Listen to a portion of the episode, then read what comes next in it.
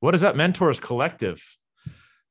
It is an honor, and you learn so much wisdom by talking to successful entrepreneurs from previous generations, especially ones who have really great stories, who came from nothing, have been knocked down, came back up, and learn how to rebuild not only themselves, but their business. And on this episode, I've got a special guest for you and a friend. Jim Markham's a serial entrepreneur and founder of Pureology, and he's done over $1.2 billion in retail sales. He started multiple companies. He's been knocked down, he's gotten back up, and he just published a book that explained everything about how he did it and how you can use some of these principles and wisdom to become the best version of yourself as an entrepreneur, as a leader, and as a person. So, without further ado, I want to welcome you, Jim Markham. Thank you for joining me in this conversation, and I'm excited to to suck some wisdom out of you today. Thank you, Jay. It's a really a pleasure to be here. I'm coming from Hawaii, so we've got some distance between us, but not that far as well, you know. A little distance in location, but uh, similar distance in or similar weather. I'm yeah, here in Florida. That's right. Uh, yeah. But Jim, you know, you, have been an entrepreneur for a long time. Obviously, you've had multiple ventures. I'm sure some were successful, some not successful. I would consider myself a serial entrepreneur myself. I think it took me until my seventh business till I had, you know, my first multi-million dollar company that's still with us and actively growing today. But walk me through your, your own journey as an entrepreneur. You know, what what was that like? And I know you had a an interesting upbringing. So tell me a little bit about that too. Well, you know, I had an alcoholic mother and, and uh, ended up getting married at 50 and had a kid at 50 and really with nothing to do. So my mother said, why don't you try barbering? And Uncle Clarence always did well as a barber. And I said, well, okay, well, I really don't have anything else to do. So I went to barber school and uh, I did it in three and a half months. It kind of fudged about my age because I think you needed to be 16 to start, and I was 50. So, but I, I started cutting hair at a dollar fifty a haircut. Dollar fifty haircut back then was not much money as it is today. You probably equivalent to thirty dollars.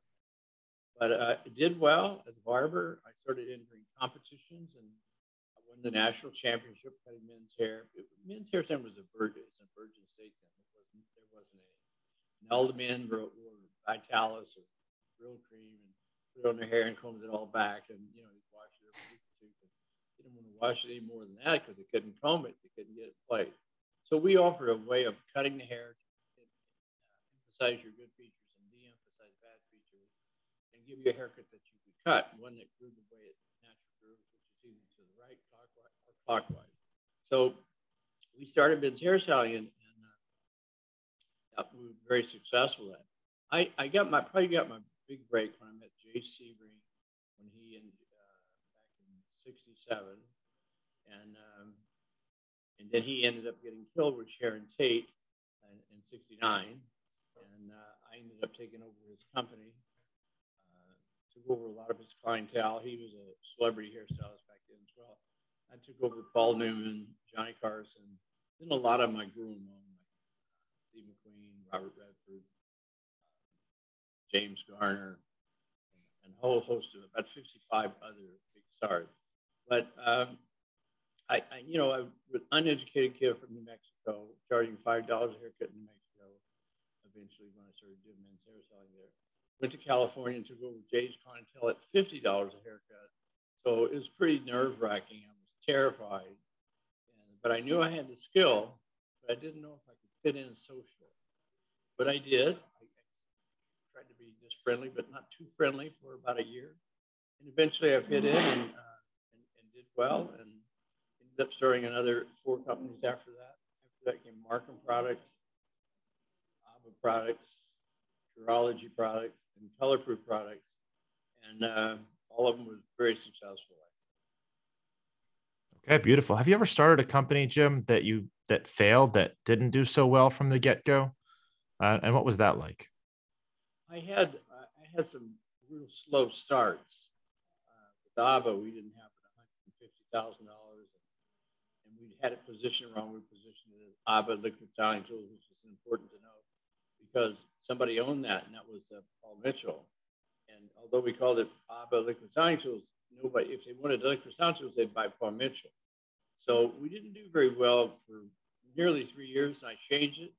I changed the packaging I put uh, Abba Pure and Natural, and I put herbs in it and took animal ingredients out and repositioned it, and it started growing really fast. I mean, I was right down to my last few thousand dollars, so it was it was real close to failing. It could have gone either way, and then then the sales that year tripled when we changed positioning. Positioning is such an important part of a company. You got to position it well and have it unique and special to your product or your service, and that's what we did. I came real close.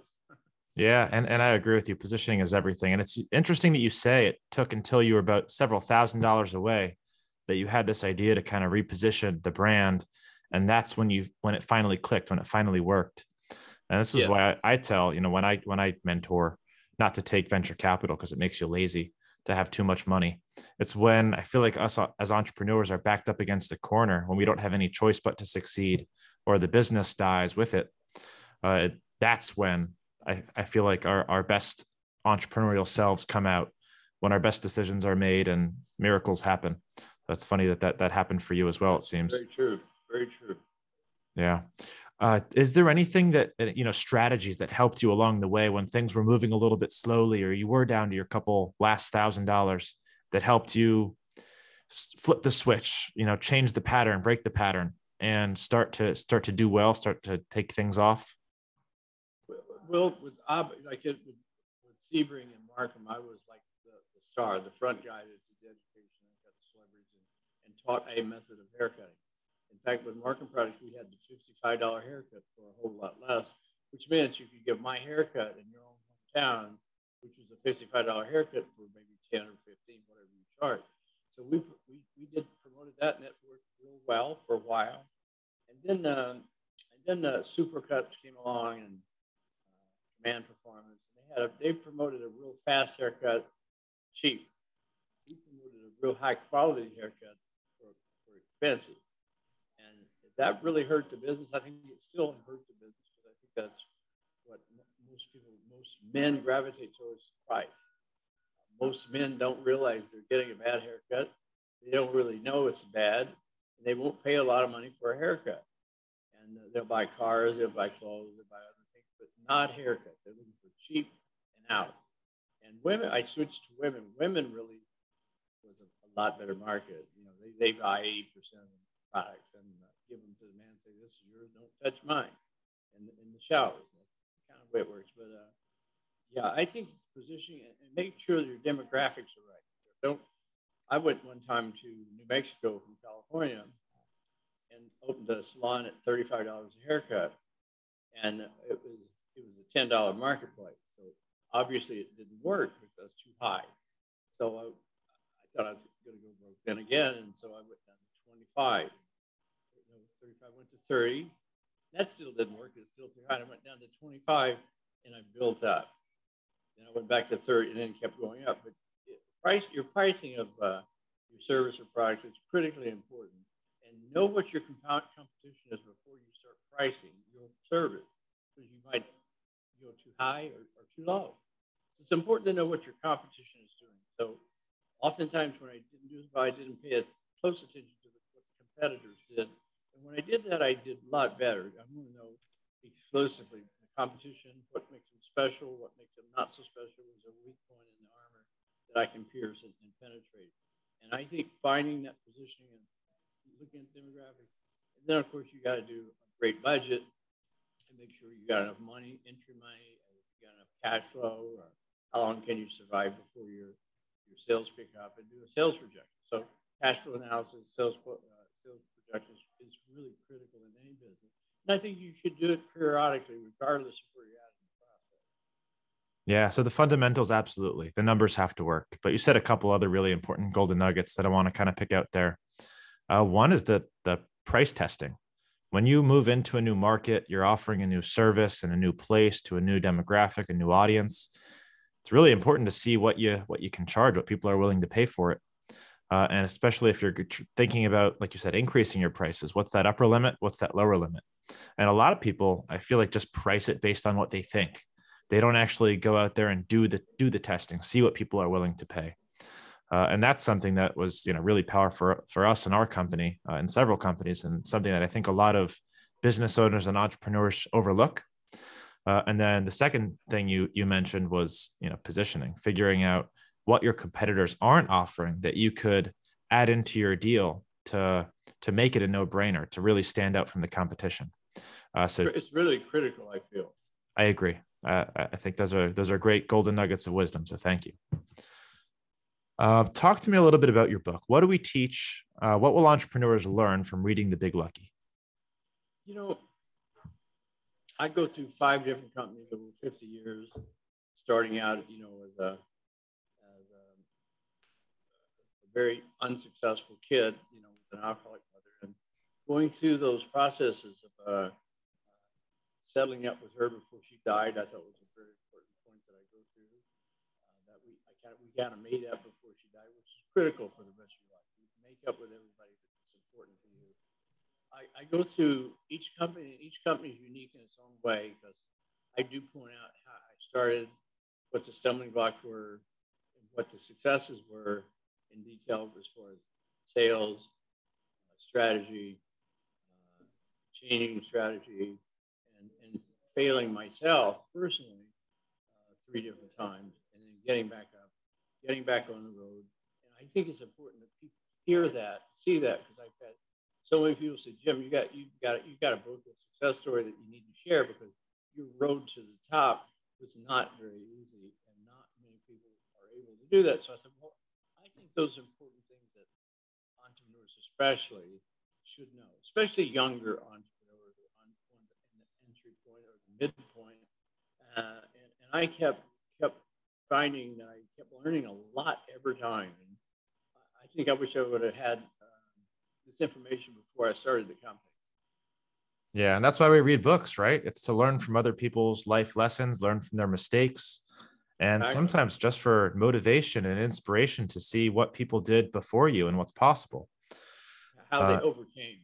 Yeah, some of my favorite things to consume are CEO interviews with the how I built it kind of things with successful companies. It's usually always a an incredible story. Uh, so yeah. I, am looking forward to the book for sure. What are some some valuable lessons that you've learned through your entrepreneurial journey that uh, might be um, talked about in the book? I, I think one of the, one of the big lessons is that you know um, getting up when you stumble, getting back up. Because I see I hear a lot of people say, you know, I don't have the education to win. I, you know, my family taught me X, and I therefore I can't do it because. And, and I say that's ridiculous. Uh, regardless where you're from, regardless of your education, regardless of your situation, if you look and you study and you work like hell, you can survive. You can thrive in the marketplace. And I think that that message is not real clear that uh, people think they need a college degree, they need uh, all this marketing skill and all this. Uh, you, you, do need it, but I'm just saying you don't have to. You know, if you, if you didn't do it, you can learn it and just apply yourself and work like hell and you'll win. A lot of often people don't work hard enough. They they think they can do it and they um, they fall short of their goal. They say, "Well, I can't do it," and which really is not true. You just got to put some effort into it and know, know you can do it. Know you can win regardless if you fail. Because I've fallen pretty hard and, and did it again three different times. and I put all that in my book. I, I don't hold it back in punches. It's is the, the good, the bad, and the ugly, actually, because that's so important. Uh, that um, I see a lot of people in, in all businesses that will get started a little early. They don't do the proper planning and, and they fail. And, and, they say, well, I'm not meant to be an, entrepreneur. I'm not meant to be an owner. And they are. They are. They just need to be refocused, reestablished, read books like mine, understand what obstacles there are, and, and prepare for them. And, and keep getting up and keep winning. Yeah. And every time you do fail and fall on your face, the next venture that you start, you come into with whole other experiences and lessons that you never would have learned otherwise. But, you know, that's the point of also reading exactly. these books. exactly. And, and I, I recommend, you know, I, when I first started, I was a big uh, positive power, positive thinking, think and grow rich. Dale Carnegie, how to win friends and influence people. I was a I was actually a Dale Carnegie assistant teacher for a while, which I thought really helped me. And uh, but Dale Carnegie says something that's really important. I think he said, you haven't heard no enough. You have not heard no enough if you've only heard it eight times. So, so point is, is uh, you got to hear it many times, no many times before you win. But you didn't say it enough if you didn't say it at least eight times. I thought, well, that's true. I mean, how, how many times we heard, no, I don't, I'm not interested, no, no, no. And you just have to reapply. So I think that's with entrepreneurs as well. We all learn that we win, and, and, and oftentimes we learn we can't win, and we, we can't, but we can win. And that's that's what I put in the book: the story of winning and losing and re-winning again, and that you can do it if you apply yourself and don't give up. Do you think that everybody uh, can be an entrepreneur if they put their mind to it, or do you think there's a special type of person or situation that creates one? I think we're all capable of doing it. I mean, I do believe God made us all to win. Uh, and we're all equally smart, I think. I, I, really don't think that I have it or anybody has it that much over anybody else. I think experiences is what we mold and find, and the ability to give up quickly really hurts everybody. I do think that um, if you're an entrepreneur and you're not, you don't have a business right now, or you failed in business, evaluate, look at all the companies around you, look at things you like, kind of do an initial business plan. I'm going to need this much money to get in. I'm going to need this much money for cash flow. I need this much money for sales. And, and just try to figure out if you're uh, something you like, because you have to really kind of like it, or you won't do that. So, I mean, I, I looked at many things, and, you know, from burger franchises to franchisees. I never found anything I really liked, like hair care. Hair care in owning the business and getting distributors and they work for themselves and they open salons that work for themselves and it, it, it was a good business model for me. My background was winning a lot of championships and cutting a lot of celebrities hair. And I also won uh, Entrepreneur of the Year for Ernst & Young for fastest growing company in seven, uh, 2007. So I've, I've won a, lot of things in business, not just hairstyling, but it's, it's business with, against everybody in all lives. So yeah, I do think maybe I guess there's a few that wouldn't be qualified, but I I think what quali- what limits them more than anything their inability to stay focused and, and pursue success. Yeah, I always say during mentoring, when you're in growth mode, you have to take your hobbies, put them aside, video games aside, social media aside. You can have them later. Uh, but you know, when you're you know you're building a company, you have to work harder than all of your your, your competition if you're going to start to compete with them you got to work very hard, extremely hard, harder than you might think. Yeah. But in order not to fail, you you got to put a hundred percent into it, and and uh, with confidence. I mean, I seem like I always had a lot of negativity, but I did have one thing constant. I believed I could win.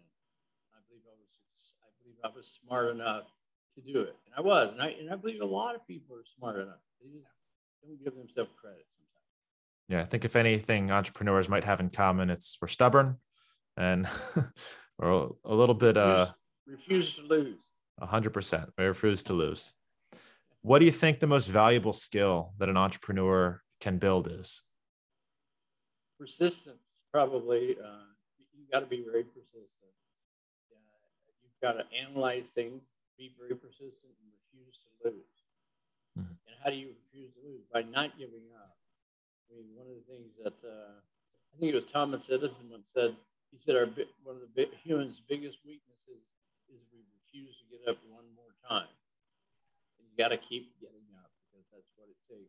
Even though it doesn't seem like you're going to win, just keep getting up and keep swinging because it's that's where that's where you win. And that that last inning, where you really put it all down, that's usually when you get the biggest yeah, I love you that. don't need to get to that last point, you know, but sometimes you do.